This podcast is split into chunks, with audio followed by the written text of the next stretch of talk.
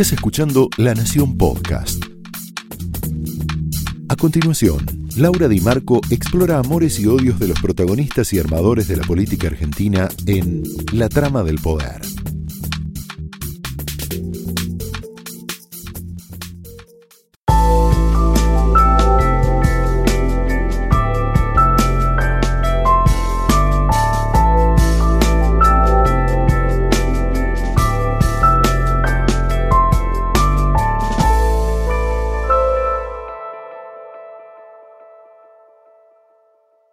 Hola, muy buenas noches. Bienvenidos a la trama de esta noche que tiene que ver con una historia de vida que cruza lo personal y lo político.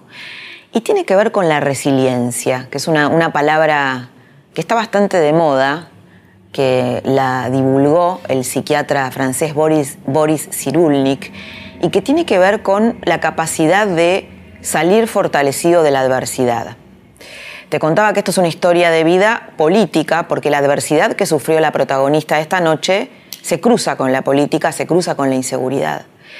Y se habla de resiliencia cuando ante una tragedia de la magnitud que vivió la persona que, que es protagonista de esta trama, te transforma al punto de hacerte más sólido, más sabio, de poder generar un mejor servicio a la vida. De, de, estas cosas o de este material está hecha nuestra protagonista, la de esta noche. Estamos hablando de Carolina Píparo. Carolina Píparo fue herida en una salidera bancaria en el 2010, durante la época del kirchnerismo, estaba embarazada de, nueve meses. El, disparo que recibió la tuvo entre la vida y la muerte. Su bebé finalmente falleció. Esto generó una conmoción en la opinión pública por varias razones. Primero porque el gobierno del kirchnerismo minimizaba los hechos de inseguridad, se hablaba de que era una sensación, ¿no?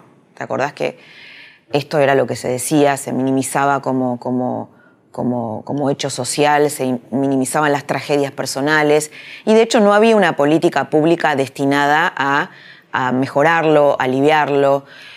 Bueno, esto 2010. Carolina Píparo se recupera, continúa su vida, tiene dos hijos.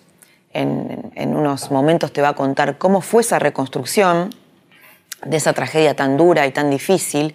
Se convirtió en un emblema también en algún punto de esa fuerza opositora que surgía, que estaba surgiendo paralelamente al, al kirchnerismo y que demandaba que el Estado se haga cargo de la política hacia la seguridad, una política eh, que combata la inseguridad como un tema de derechos humanos, de nuevos derechos humanos.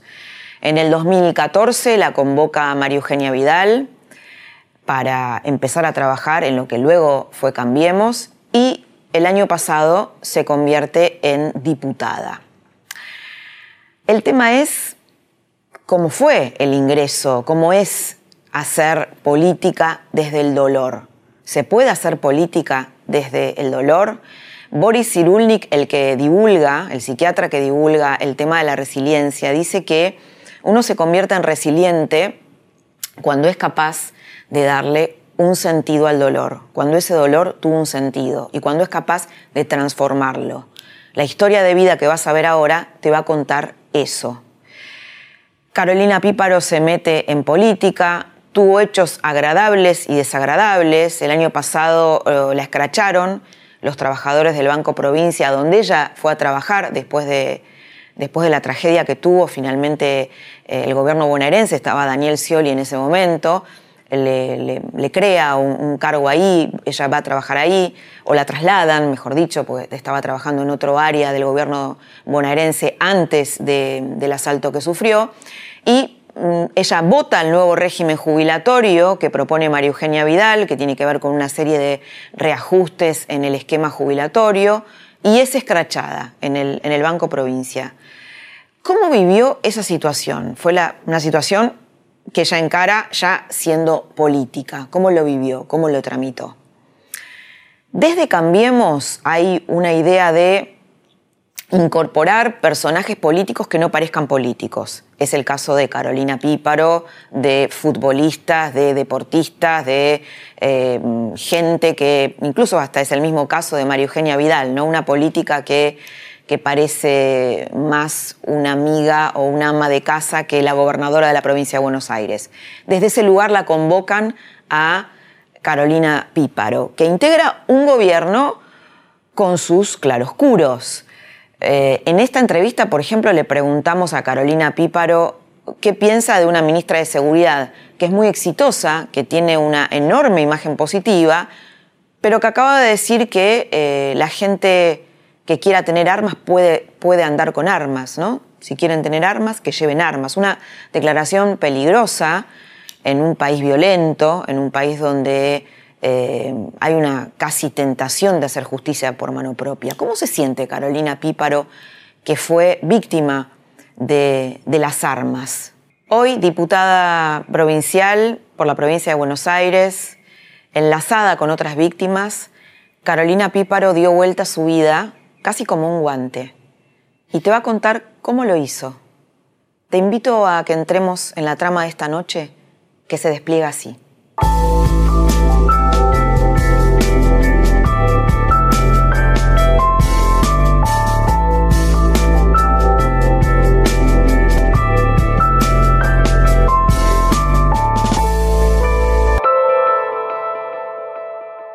Carolina, bienvenida a la trama de esta noche. Sé que, no vas mucho a programas de televisión, así que te agradezco que estés acá. Gracias a ustedes. Bueno, ingresaste al mundo de la política, un mundo que para algunos es un juego muy fuerte.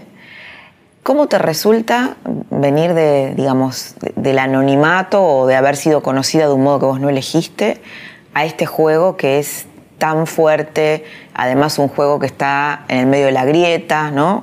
Porque bueno, vos sos diputada por Cambiemos. ¿Cómo lo vivís eso?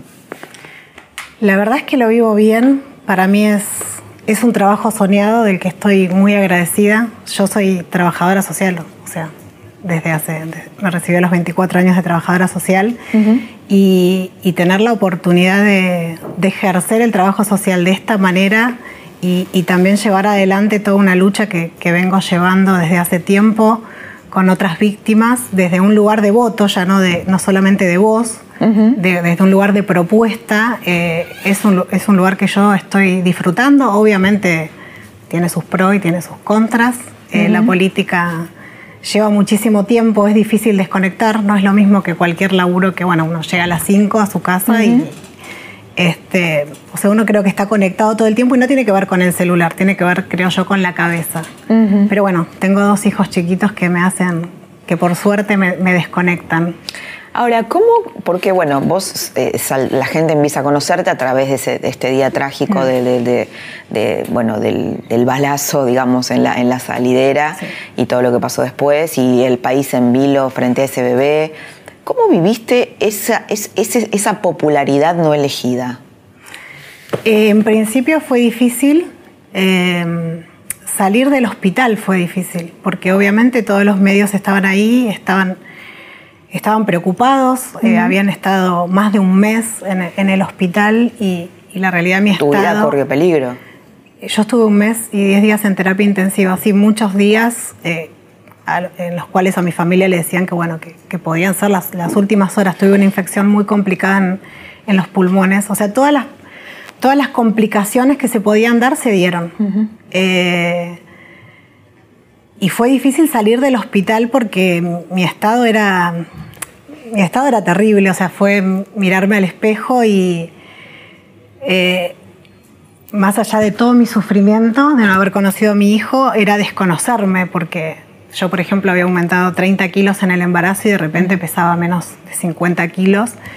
Eh, tenía obviamente un agujero porque tenía una traqueotomía y el agujero era enorme, eh, no tenía pelo porque, bueno, había que, coser las, cicatrices también de, los golpes en la cabeza y mucho pelo, bueno, se, pudre de un mes del, cuerpo estar así. Esta es la, la realidad, no podía caminar bien, o sea, apenas era como arrastrarme porque no tenía nada en las piernas, pero sí el estar un mes en terapia hace que los músculos dejen de, funcionar. Hay como que, volverlos a usar.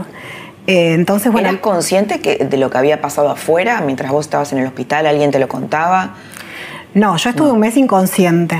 Eh, inconsciente a medias porque, bueno, en terapia para mí fue una gran pesadilla. Dicen que yo luchaba mucho contra las drogas, entonces cada vez había que darme más para mantenerme, para mantenerme sedada. Y despertarme también, despertarse de terapia es, es de a poco, no es que te despiertan. Y, en un momento me tuvieron que atar porque yo me, iba y porque pensé que las piernas me, me, funcionaban. O sea, yo las sentía como siempre y, me quería escapar.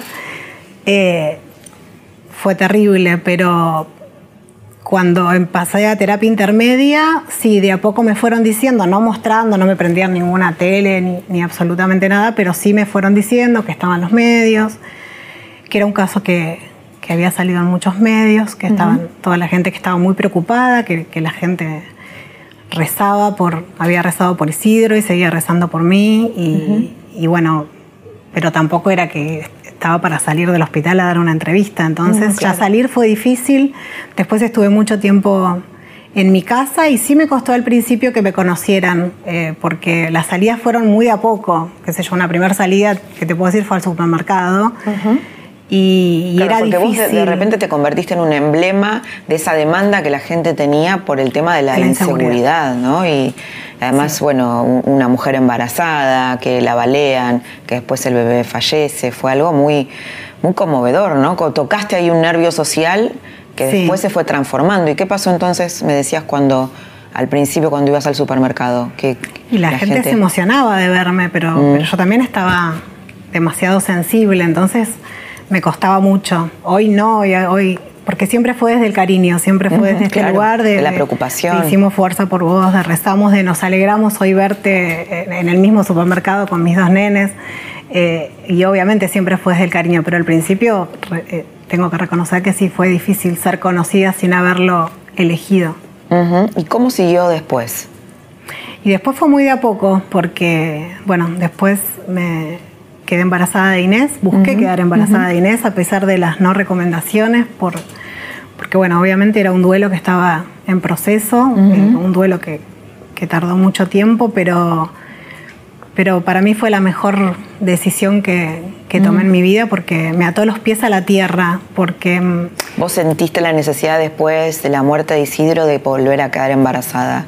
Sí. ¿Como una forma de tramitar el duelo? Sí, mucho más que con Isidro. Con Isidro era, bueno, si viene, viene, no era una desesperación por, por ser madre. Con mi marido habíamos estado 10 años solos eh, y, y, sí después de, lo que le pasó a Isidro sentí una necesidad muy grande de ser madre, eh, tal vez hasta, hasta un poco egoísta porque, porque la realidad es que se derrumbó mi vida completa, no es que yo tenía, justo me iba a mudar, justo iban a ser Isidro, no es que tenía dónde no tenía dónde pararme. Y Inés para mí significó dónde pararme. Y, la verdad que para mí fue una decisión, más allá de que tiene su parte egoísta, es una decisión hermosa y, y ella, bueno, cambió, cambió mi vida plenamente. De a poco también. Después vino el juicio, que ella eh, ya estaba, ella tenía más de un año cuando vino el juicio, que, creo que en el juicio, las pocas víctimas que, pasamos por un juicio, porque también hay que ser realistas que hay muchísimos homicidios sin ni siquiera un culpable. Entonces, Acá los, las cinco personas fueron condenadas. Fueron condenadas. Fueron condenadas. Y uno eh, falleció hace poco. Hace muy poco por la ley de víctimas me, llamaron a... Por la ley de víctimas nos, nos tienen que escuchar, no es que esto, nuestra opinión no es eh, obviamente no, no tiene ninguna injerencia, pero sí nos tienen que escuchar y nos tienen que informar qué es lo que, lo que, lo que planeas hacer la ejecución penal, que es la que controla la pena. Eh, acá todavía están en primera instancia porque esta condena se sigue apelando, entonces me llamó el mismo tribunal que lo juzgó para consultarme sobre si estaba de acuerdo con que eh, tenga prisión domiciliaria eh, Silva, que era el, jefe de la banda, porque Silva, ¿qué lugar ocupaba exactamente? Era el jefe de la banda. Eh, o sea, él es el que no estaba en la moto, pero sí estaba en la camioneta y él y las personas tal vez se acuerdan muchas porque estuvo prófugo una semana y era el marcador. O sea, el que me marca fue. ¿En el banco? En el banco. Él estaba dentro del Él estaba dentro del banco y aparece mucho su foto porque lo buscaron durante una semana hasta que finalmente se entrega. Eh, y, y la verdad es que lo vi, eh, obviamente fue una decisión en conjunto con mi marido, lo, vimos, este, tenía un estado de salud crítico, eh, no crítico en el sentido de que yo no, no, pensé que, iba a fallecer al poco tiempo, era una persona joven de 50 años, pero sí tenía inmovilizada eh, media parte del cuerpo y, consideramos que, por una cuestión de derechos humanos estaba bien que, se vaya a su casa y no vimos el peligro de, que vuelva a cometer, porque ni siquiera podía manejar sus manos ni, su habla. Es decir, se arruinó la vida él también, ¿no? Finalmente. Finalmente también se arruinó su vida. Exactamente, y, eso fue lo, que, lo único que le pude decir en la, en la audiencia y, bueno, finalmente falleció por, otra cuestión, por una neumonía que tuvo. Ahora, hay dos actitudes, ¿no, Carolina? Uno ve esto porque vos finalmente, bueno, consentiste por una cuestión de derechos humanos, es decir, hiciste lo que no hicieron con vos, ¿no? O sea, tuviste una actitud superadora de lo que no hicieron con vos. Eh, hay gente que puede hacer eso y hay gente que no, que se vuelve más resentida, más eh, violenta. ¿Qué, es lo que consideras que hizo la diferencia en vos? ¿No? Porque yo siempre que te escuché... si yo tengo una víctima en el mismo lugar y exactamente en el mismo lugar que el mío y dice, no, yo no estoy de acuerdo con que tenga prisión domiciliaria, yo lo puedo comprender perfectamente. Eh, o sea, yo no, no, no, no creo que sea una vara para, para medir sí me parece que hay personas que son peligrosas. Yo soy muy amiga, como ustedes saben, de Matías Baniato y, el hombre este está diciendo que, quiere salir a matarlo. O sea, de ninguna manera no, no, claro. considero que él pueda estar de acuerdo con que, Por supuesto. Con que salga. Yo creo que la, gran diferencia la hace la justicia. Y sí me preocupa muchísimo el, enojo de las víctimas, no por el enojo en sí, sino porque todo ese enojo se termina transformando eh, en enfermedad. Yo también vi, morir muchas víctimas después de no tener justicia. Obviamente no, no cuentan como víctimas de, injusticia, pero sí papás que terminan muriendo de, un cáncer, de un infarto a los dos, a los tres años, toda esta parte que, que, no contamos que está atrás de, todos estos hechos tan inesperados y tan evitables. Mm. Sí, de todas maneras, yo te, escuchaba en algún momento que vos decías, bueno, el hecho de buscar, la búsqueda, ¿no? De justicia en sí mismo también llena un espacio, eh, pero nadie te va a devolver la persona, ni a tu hijo, ni, ni, a la persona que vos perdiste en un asalto o en un accidente vial. ¿Es así? O sea, ocupa, ocupa un lugar. Creo que la justicia repara en un punto, mm. pero también yo no puedo decir que el dolor se termina algún día, o sea, en esto no, no puedo ser una persona positiva. Yo siempre digo que, que tengo Porque una creo vida. Que la actitud es importante, eso quiero decirte. Más allá, yo entiendo lo que decís desde ya, que la justicia te repara. Ahora, después hay algo que hace, otra parte que hacen las propias víctimas, ¿no? De poder cerrar eso, transformarlo o quedarse en esa herida. Bueno, yo también siempre hice terapia y la sigo haciendo y mm. creo que es uno de mis, es uno de mis pilares. Y también la lucha con otras víctimas. esa lucha también es, es, para mí es reparadora porque nosotros en definitiva llevábamos adelante luchas que no eran para nosotros. O sea, toda la lucha de ejecución penal, de que no, de que, que en delitos gravísimos no se concedan más libertades anticipadas no cuentan para los asesinos de, Isidro, pero, pero sentir que uno está cambiando de alguna manera el futuro, de que haya una ley de víctimas que, nos pueda que nos ponga en la balanza, que nos ponga en la, en la vidriera, digo yo, porque era como, bueno, todo eh, basado en el delincuente, que está perfecto, respetamos esas garantías, pero la víctima era como ni siquiera un adorno, era una molestia en el proceso penal. Entonces de repente... No era escuchada, ¿no? No tenía un lugar donde... No, no era escuchada, la víctima en general no es escuchada. O sea, es un, la ley obviamente es un mensaje que está escuchando, pero estamos trabajando día a día en esta ley. En la provincia de Buenos Aires eh, todavía no salió y, yo estoy ahí con, también con Ramiro Gutiérrez, que es de otro espacio del Frente Renovador, peleando por, esta ley porque buscamos consenso. Eh, porque hay muchos prejuicios en cuanto, en cuanto a la víctima vengativa, que la vas a tener que escuchar y eh, escucharla y sí es una molestia porque escuchas dolor, porque tal vez es mucho más fácil ponerse del otro lado y yo lo entiendo, es difícil ponerse del lado de la víctima, pero la justicia se tiene que poner, el Poder Ejecutivo se tiene que poner del lado de la víctima. La víctima no, no era escuchada, la víctima en general, eh, obviamente hay casos que yo siempre digo, mediáticos que son diferentes y en eso no podemos ser hipócritas y lo tenemos que reconocer. Eh, hay, la mayoría de las víctimas se pasa recorriendo fiscalías, y, por ejemplo, me cuentan, hoy Carolina, no sabes, el fiscal me dio una cita para la semana que viene. El fiscal te tiene que atender. Y eso no lo sabemos, yo tampoco lo sabía. O sea, yo como víctima no sabía si tenía que llamar al fiscal, si necesitaba un abogado. Uno no lo sabe. Y yo creo que pusimos, eh, pusimos luz a un montón de cuestiones con la ley de víctimas, pusimos luz a un montón de cuestiones que no, no tenían luz. A ver, una mamá que le, que le asesinaron a su hijo que esté rogando una cita con el fiscal. Eh, porque pedir abogado, como, como hicimos nosotros, es porque hay algo que está fallando en los fiscales. O sea, si no, no tendría sentido tener un abogado. ¿Cómo era tu vida, Carolina, antes de lo que te pasó, antes de ese 29 de julio del 2010? Mi vida era, fue una vida completamente, qué sé yo, dentro de los parámetros, no sé qué es normal o normal, pero eh, bueno, mi papá trabajó toda la vida en, una empresa de cemento, en Loma Negra, en la misma que mi abuelo fue obrero. Eh, se recibió cuando yo tenía seis años.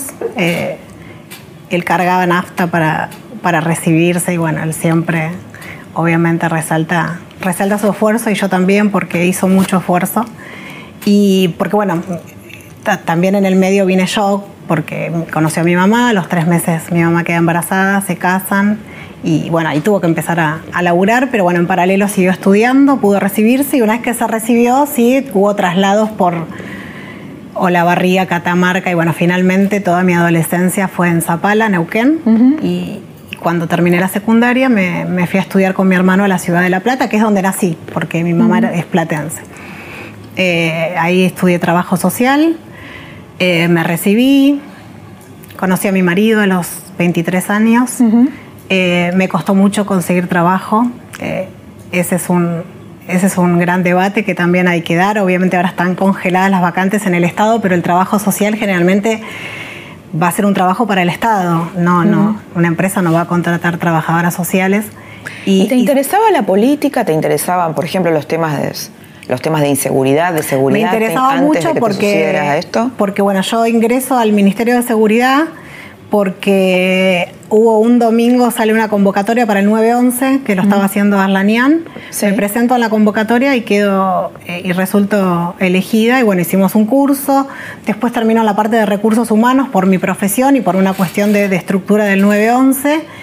Y, y, sí me interesaba mucho la cuestión de seguridad. Eh, no, por, no por miedo, pero, pero sí porque era lo que más sabía, porque trabajaba en el Ministerio de Seguridad, trabajaba en la Escuela de Policías de, de Bucetich y, y, me acuerdo de un compañero que me, me, invitó a escuchar una de las primeras charlas, no sé si se acuerdan allá por en el año 2007, 2008, que de Narváez hablaba mucho del tema de, seguridad. Sí, sí, claro, claro. Era, un, gran tema ¿no? durante el kirchnerismo porque no se ocupaba de eso, negaba que fuera un problema para la gente o un tema de derechos humanos. Sí, tal vez más justificaba más que negaba. Era como, bueno, no tuvieron oportunidades, o sea, esta justificación como eterna. Y sí me, me interesó ir a escuchar, me, me interesaba esa parte de la seguridad. Eh, y bueno, trabajo social tiene mucho de, de política y, en mi casa, bueno, sí se ha hablado mucho de política. Carolina, ¿y qué pasó ese día?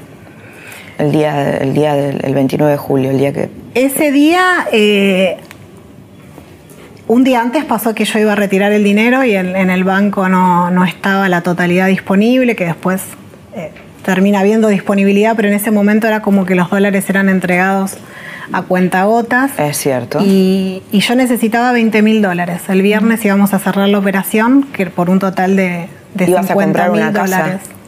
¿Un departamento? sí, era un PH. Un PH, de, 50 metros, pero bueno, yo estaba feliz, estaba destruido el PH. ¿Era tu, primer, ¿era tu primer casa? Sí, era, era nuestra primera casa. Y nos costaba mucho porque, porque mi marido, esta cuestión de los padres de, bueno, ya lo dejamos a tu nombre, entonces mi marido es propietario de la casa de sus padres. Entonces nunca éramos aptos para ningún crédito hipotecario.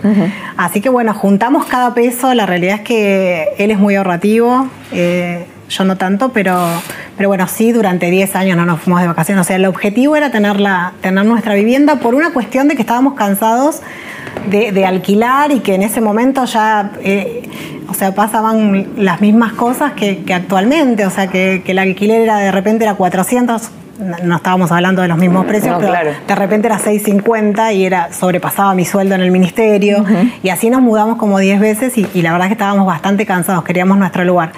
Y ese viernes se iba a firmar la escritura, por lo tanto yo voy el miércoles y el jueves retiro los 10 mil dólares que no me habían dado el miércoles. Y nada, para mí fue un día más, me levanté, eh, mi, fecha probable de parto ya era, pero, pero no había ninguna, no, no se no se avisoraba que fuera a haber un parto natural, eh, así que el lunes próximo me iban a hacer la cesárea porque ya el bebé era muy grande, pesaba tres kilos y medio. Y O sea, vos fuiste un viernes a, a Yo fui un miércoles. Un miércoles. y el, lunes tenías... Eh, vuelvo a ir el jueves, el viernes teníamos la escritura y el lunes tenía la cesárea. Era todo... Eh, yo siempre soy así muy organizada en todo, bueno, obviamente. fui al banco y la verdad es que no... ¿Fuiste con tu mamá? Fui con mi mamá. No, ella vino también porque el lunes era la cesárea. Claro. Eh, no, nunca sospeché, obviamente, absolutamente nada. Estacioné en mi, en mi casa. Y o sea, fuiste, sacaste el dinero. Y estacioné. ¿Volviste con tu mamá? Volví con mi mamá, estacioné, me abre la puerta del auto y ahí sucedió todo lo que sucedió. Nunca vi para atrás, nunca vi que viniera una moto. Para mí fue absolutamente sorpresivo. Y una vez que vos salís de todo esto y salís del hospital, ¿qué hace Scioli en ese momento, que era el gobernador? Scioli estuvo con mi familia en, el, hospital eh, y, después estuvo, alguna vez nos reunimos con, el abogado, con el ministro de Seguridad, que era Casal, que era donde yo trabajaba. claro. Yo trabajaba en ese ministerio. Eh, esa semana había entrado de licencia. Y, y la realidad es que todo el, yo siempre digo esta cuestión de la diferencia entre las víctimas mediáticas que que en esto diferencio mucho a la gobernadora. O sea, yo tuve una ley de víctimas sin que hubiera ley de víctimas. Yo tuve todo a disposición. O sea, eh, todo en el, en el sentido de que, por ejemplo, eh, trajeron a los mejores médicos. O sea, trajeron a, a Estambulian porque mi infección. Eh, trajeron al doctor Neira, que era uno de los mejores terapistas, y a Pérez Petit, que finalmente termina interviniendo interviniendo para, para, operarme de esta infección tan grande, pero bueno, en el Hospital Gonet siempre resalto que es el hospital donde, donde me salvaron la vida, más allá de todas estas personas que ellos también agradecieron la colaboración, pero, pero quien me recibe es el hospital de, de Gonet y, y, sí, estuvieron, estuvieron para lo que necesiten. Lo que pasa es que siempre mi marido dice que él estaba en el hospital y caían personas con tarjetas que lo que necesite, lo que necesite, y él decía, la verdad es que no tengo ni idea lo que necesito, o sea, uno no, no espera esto, no sabe qué necesita. Claro, claro. Venían y decían, no, tenés que tener un abogado y y bueno, ahí fue mi hermano. No que te pase algo así, Mi hermano que, sostuvo mucho y mi cuñada, porque la verdad es que mi marido estaba destruido y, mis viejos también estaban. Y bueno, mis suegros. Eh, mm. la verdad que no, no, podían reaccionar, pero bueno, ahí por suerte estuvo. ¿Y cuándo te enteraste que había fallecido el bebito? No, yo ya lo sabía. Cuando me desperté, no, nadie me lo dijo. Mm. Yo lo sabía. Yo sabía que no estaba. Eh, estaban Incluso estaban todos conmigo, o sea, si estaba el bebé no iban a estar todos conmigo. Eh, sí, los primeros días estuve consciente, dos días, hasta que se complica todo estuve consciente y sí me trajeron fotos y sí los pediatras del hospital me, explicaron eh, que la situación era, era muy grave, eh, que él la estaba peleando, que era un, un bebé grande, que la estaba peleando, pero que que si él lograba sobrevivir no iba a poder nunca caminar ni, comer por sus propios medios porque el oxígeno había faltado mucho en su, en su cerebro. Y así todo yo en ese momento recuerdo de sentir que íbamos a salir adelante y que, y que yo lo iba a hacer feliz de alguna manera, pero bueno, son sensaciones de, de ese momento. Sí, qué fuerte, ¿no? Y, en algún momento, en ese momento, sentiste bronca, sentiste odio. No, sentí ganas de que esté conmigo, que fue imposible, y, sentí eso de que lo sentí con mis otros hijos, la importancia de, sentir a la mamá, incluso eh, morir en, mis brazos, digo yo, no es lo mismo que, que, estar en una, en una neo.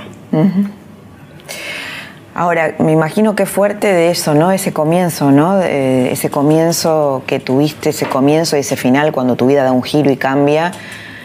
Después haces un pasaje a, la política, bueno, Cambiemos te convoca para, para ser diputada. Cambiemos me convoca Porque en el calculo que después de eso la gente te abrazó mucho, ¿no? Te abrazó y te, te, contuvo y después pasas a, a trabajar en el Banco Provincia.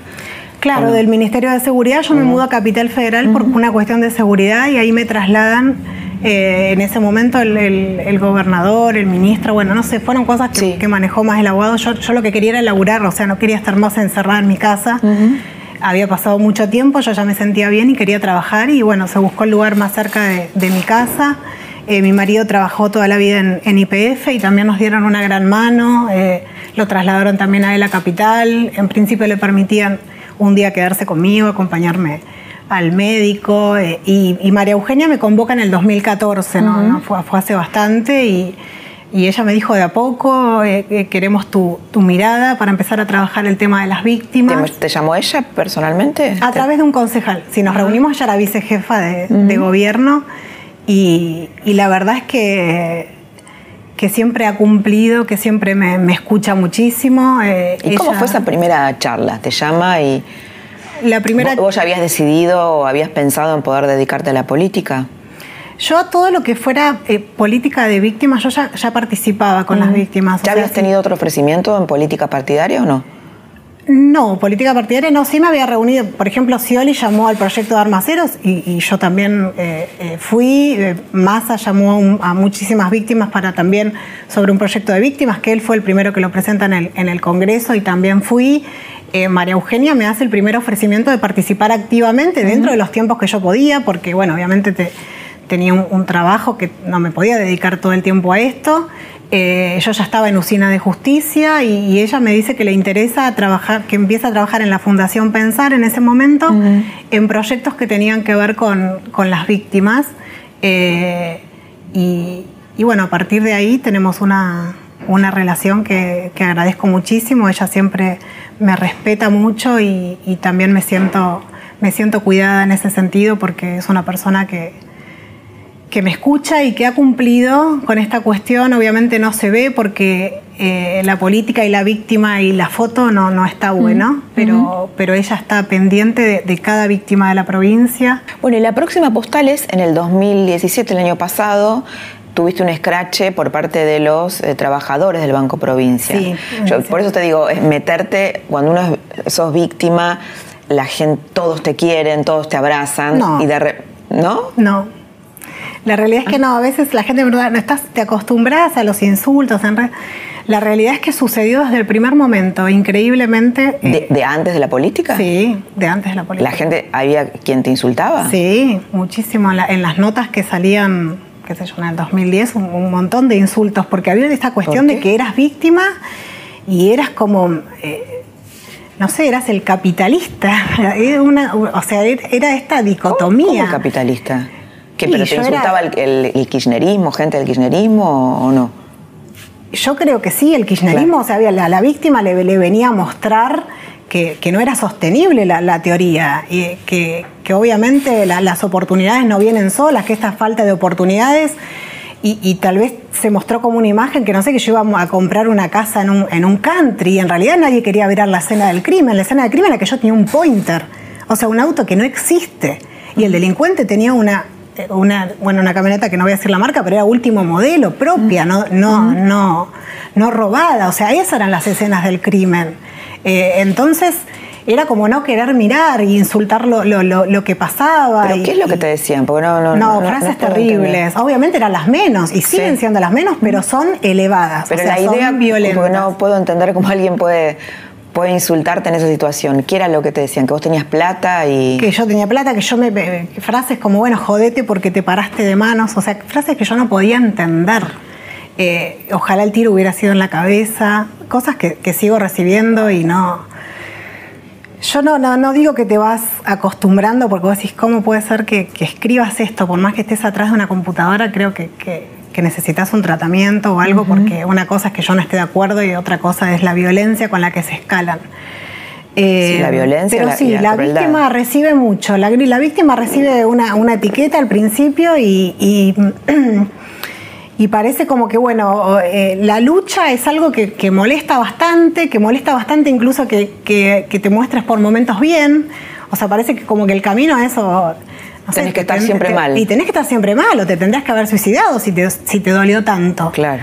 Eh, y la verdad que es doloroso. ¿Cómo vas a tener dos hijos, no? ¿Cómo vas a tener un hijo? Tan mal no estaba si tenés un hijo. O sea, eh, cuestiones que bueno que son prejuicios contra los que contra los que luchamos mucho tampoco mucha enfermedad no social la realidad es que... en ese sentido sí pero mm. pero yo resalto que cada vez son menos. Sí cada vez son un poco más violentos y con la y con la política obviamente se tornaron y qué pasó con este escrache donde aparecieron carteles que decían no, no vuelvas más por acá después de que vos votaste el nuevo régimen jubilatorio de, los empleados. ¿Cómo viviste eso de los empleados del Banco Provincia? Lo viví mal, lo viví mal porque pasaron mi teléfono celular, eh, que tenían muchos, a grupos enormes de WhatsApp y entonces me inhabilitaron el teléfono para amenazarme de, muerte, de que, me, de que me iban a matar por, por la ley que voté.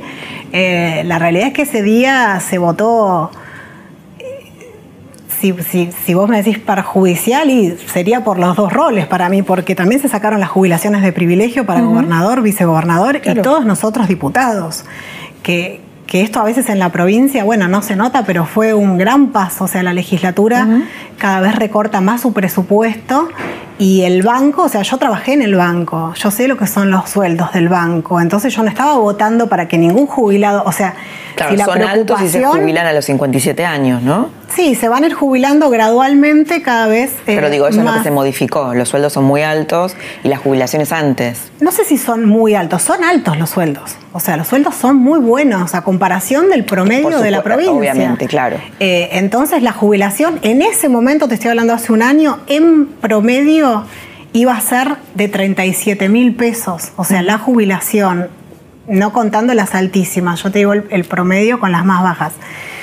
Y, la realidad es que, me pareció una, ley coherente. E, este problema de la caja del Banco Provincia se arrastra hace muchísimos años. Desde que yo entré está este problema y lo, mm. arrastraban desde antes. Es una caja deficitaria y así todo es muy gradual. No es que nadie va a pasar a, jubilarse a los 90 años ni, que va a pasar a, tener una jubilación como las, las que tienen eh, tristemente muchos de nuestros jubilados que son menores a 10 mil pesos.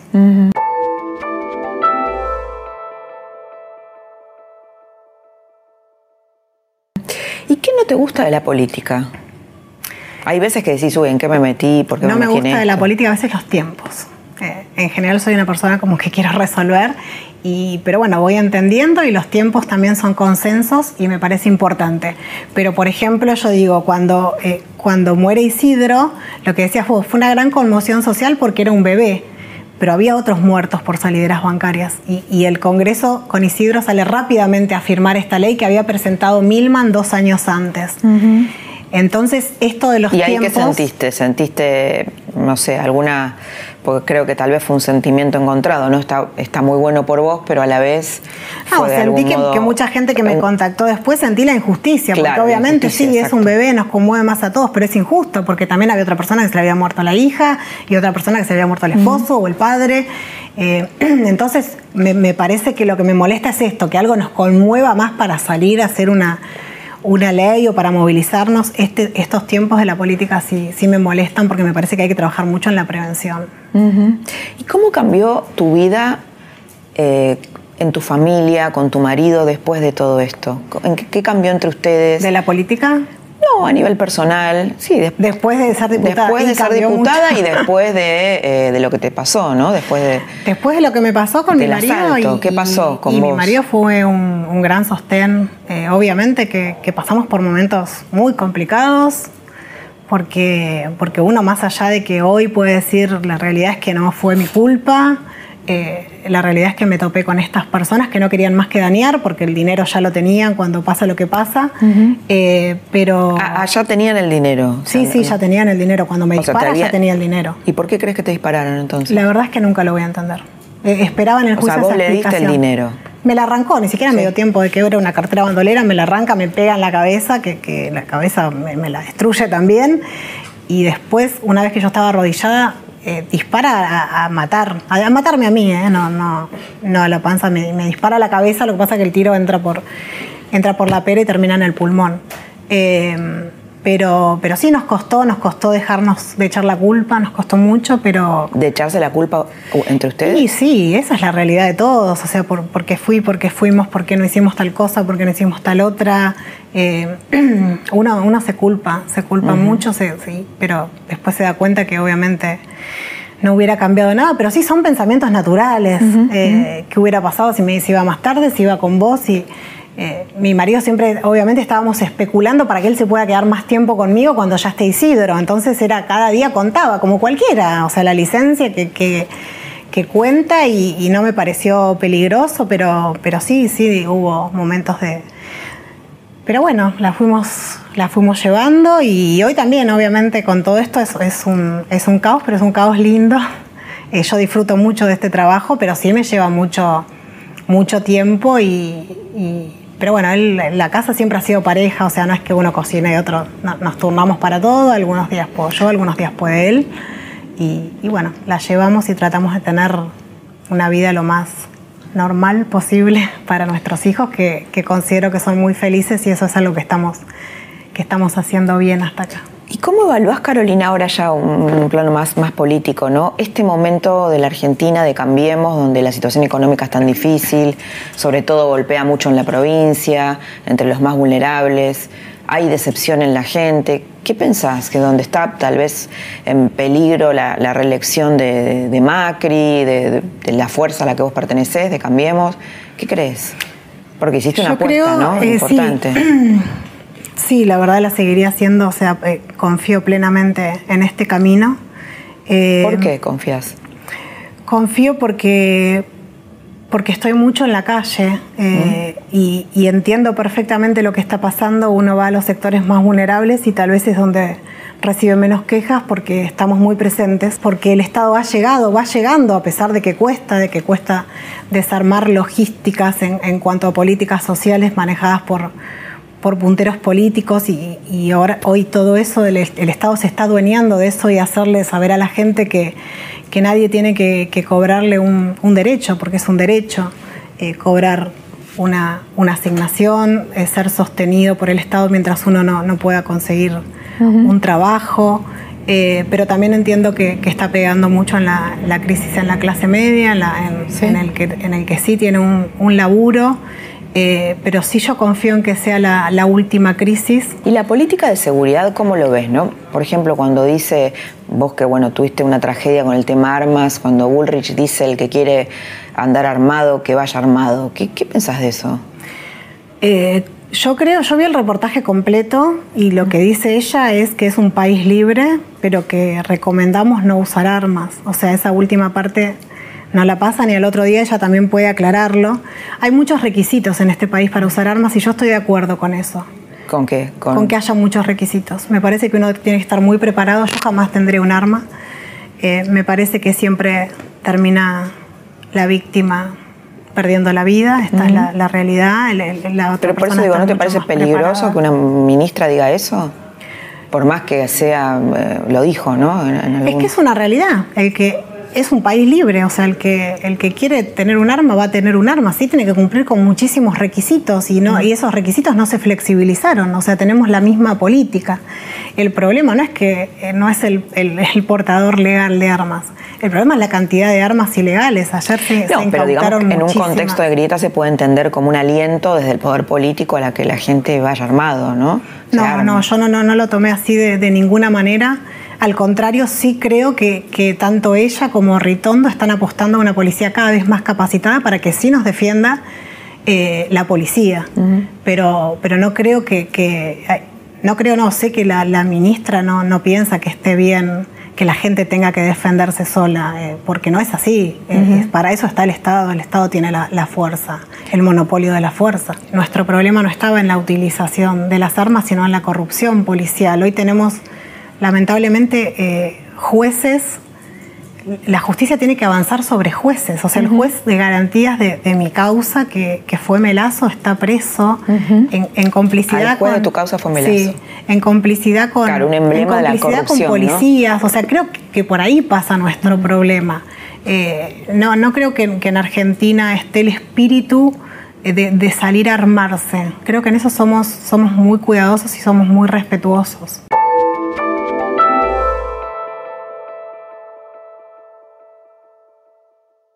Cómo ves la justicia a partir de, que cambiemos de estar en el poder? Yo veo una justicia más libre. Por ejemplo, esto. Eh, estas cuestiones que siempre sobrevolaban de la vida de los jueces, o sea, como yo tengo amigas juezas, eh, amigos fiscales. ¿Te los hiciste después de, después, que te pasó? Sí, a través de Usina, que hay muchos fiscales, muchos jueces. Eh, y yo veo la vida, es de, Diana Cohen Agres, ¿no? La, presidenta es Diana Cohen Agres. Eh, y yo veo la vida que tienen y obviamente es un, es un sueldo que sí, es mayor a la media, pero no te permite una vida la casa que mostraban de los jueces, o sea, no, de ninguna manera sería la, la, casa de mi amiga jueza que hace 30 años está en la justicia de la provincia, o sea, porque no... Claro, acá tenés jueces federales, sobre todo, que tienen una vida que no pueden justificar, ¿no? Una vida injustificable, no todos, creo pero que... muchos. Y, no todos, sí, obviamente, pero, pero creo que todo eso... que, viajes. que uno se lo termina preguntando, o sea, cómo, cómo hicieron... Eh, igual que la gente que se ha dedicado toda la vida a la política, o sea, es como es imposible. Yo digo, ahora yo soy diputada cuatro años, sí, tenés un, sueldo mejor, pero ese sueldo tampoco te permite que, no sé, tener millones en Estados Unidos, no sé, es algo que no, es algo creo que, que, la justicia está, está poniendo a luz y está avanzando, yo creo que está avanzando libremente. ¿Crees que se designan jueces mejores, más sanos? Ahora, nosotros tenemos, por ejemplo, el proyecto de la escuela judicial, que nosotros lo, que queremos es que, estén preparados, por lo menos hagan dos años de escuela judicial, no que se designe igual que en el Estado porque conozco a alguien, porque soy el... O sea, como una cuestión casi hereditaria, o sea, eso realmente no tiene una lógica. Se, que se necesiten padrinazgos, ¿no? Padrinazgos, y en el derecho penal, en lo que es la justicia penal, eso es fundamental, porque la justicia penal se ha llenado de gente que no cree en la justicia penal, o sea, que cree que penar está mal. Eh, entonces creo que, la escuela judicial también nos va, les va a abrir también el, campo, decir, bueno, si lo, penal no es lo tuyo, hay otras ramas. del derecho para seguir, pero, pero yo creo firmemente en, la pena, yo creo que, la pena es ejemplificadora y, creo que, persuade, creo que, que lo que persuade no es la pena, yo nunca pedí mayores condenas, pero sí eh, una pena más inmediata. Creo que, que, ver que si vos delinquís y la policía va a estar atrapándote esa sensación de que se acaba la impunidad del, delincuente y la justificación, que, me parece que no es el camino, eso es lo que nos va a dar más seguridad. Eh, yo visito, por ejemplo, talleres que se hacen en, en muchos penales donde se trabaja en la responsabilidad y, trabajan muy bien cuando uno, porque el poder hacerse cargo de lo poder hacerse cargo y también escuchar a víctimas. Donde, en, en, la cárcel. En penales, sí, en, las cárceles. Eh. Claro, porque la sensación que se tiene de afuera, bueno, vos las estás visitando, es que las cárceles muchas veces son escuelas del crimen, ¿no? Porque son revictimizados en el sentido, muchas veces hay hasta incluso, bueno, violaciones y malos tratos y, y no hay una verdadera recuperación. Entonces salen peor que que cuando Claro, y acá también había un doble discurso sobre esta cuestión. O sea, bueno, nosotros vamos a defender porque realmente no han tenido las oportunidades. Vos tampoco se las estabas dando en la cárcel. Exacto. O sea, vino María Eugenia Vidal a, decir, o sea, estamos hablando de cosas básicas, de colchones. O sea, no había colchones, de comida digna, faltan cárceles y faltan recursos para construir. Bueno, creo que María Eugenia Vidal contó en un momento que cuando ella asumió había cárceles que no tenían, no tenían candados.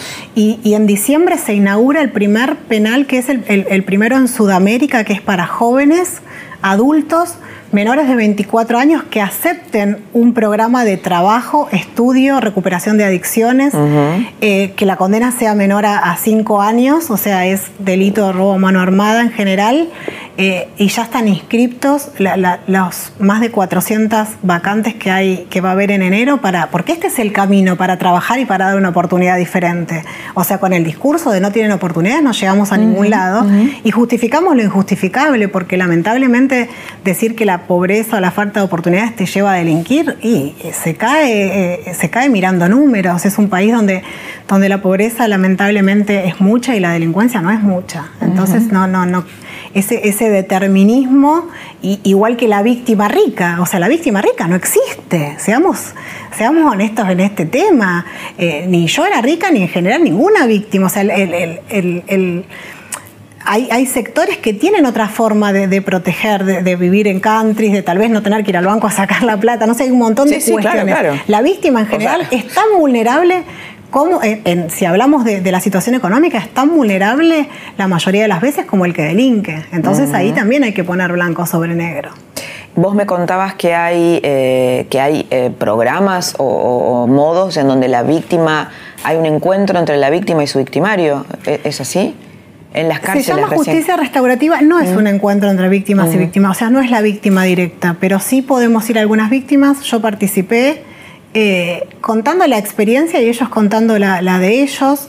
hay, hay, un trabajo hecho, no es de un día para el otro, o sea, se trabaja mínimo durante un año, son talleres grupales eh, donde, de repente, donde de repente ellos empiezan a ver la responsabilidad de ellos en el hecho. Y, funciona muy bien, porque si no nos hacemos responsables, eh, y siempre yo cuento que en el último taller en el que participé, viene uno de los chicos que ya, ya tenía su, libertad, ya tenía la condena cumplida. ¿Qué había hecho? Y lo que... Que había saltado. Un robo a mano armada.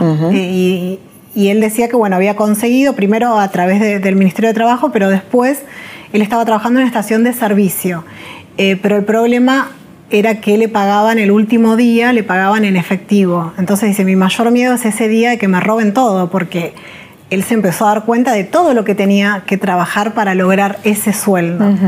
Eh, porque estaba dentro del sistema, ¿no? No era un marginal ya. Claro, eh, tal cual. Pero, pero bueno, esto a ellos los deja pensando mucho en eso, en el daño en el daño y, en la elección en algún momento. muchos dicen, bueno, mi, familia que me sostuvo, pero, pero yo tuve con tales amigos, o sea, no siempre, no siempre es que la familia apoyó esta situación ni la consentió, o sea, muchas veces fueron, bueno, cuestiones que, no, no, pudieron resolver eh, en la adolescencia.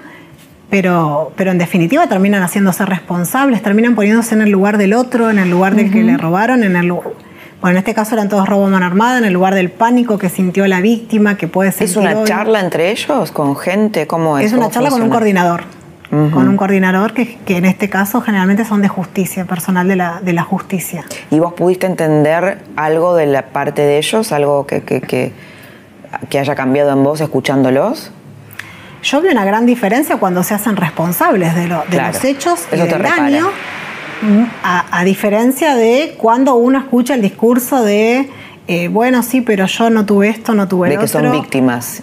Eh, el discurso de, la víctima. Claro, eh, claro porque la víctima nunca es responsable. Claro, porque si no, no tenemos nunca responsables. Y cambia muchísimo cuando ellos logran darse cuenta de la responsabilidad. O sea, no es que se les impone, van trabajando sobre la responsabilidad y sobre lo que pudieron hacer diferente sin dañar, más allá o no de las oportunidades. Y que también las oportunidades requieren un esfuerzo. O sea, que no es que las oportunidades llueven, por la falta de oportunidades parece como que a todo el resto llovieran las oportunidades.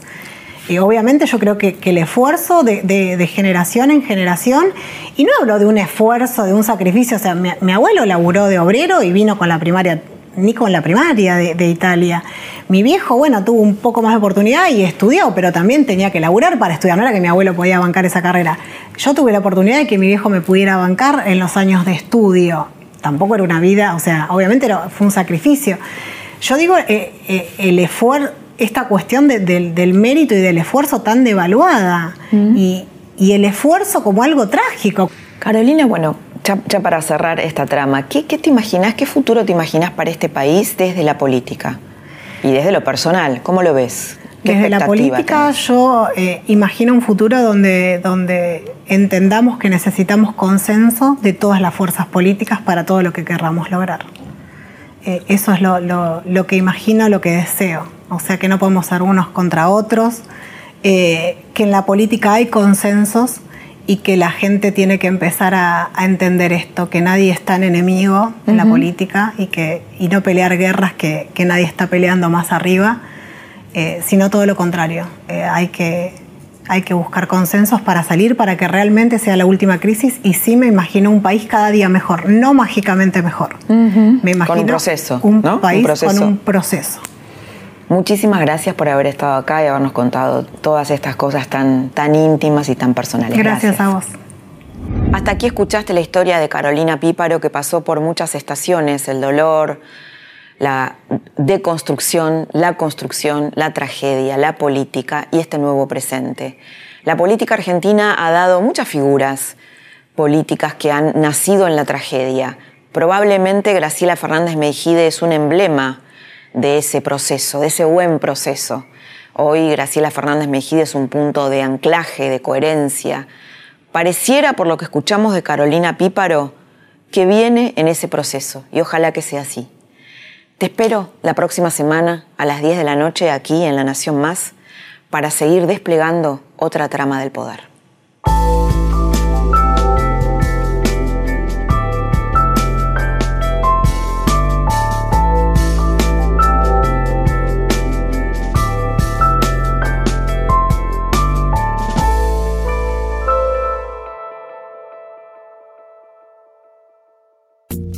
Esto fue La Trama del Poder con Laura Di Marco, un podcast exclusivo de La Nación.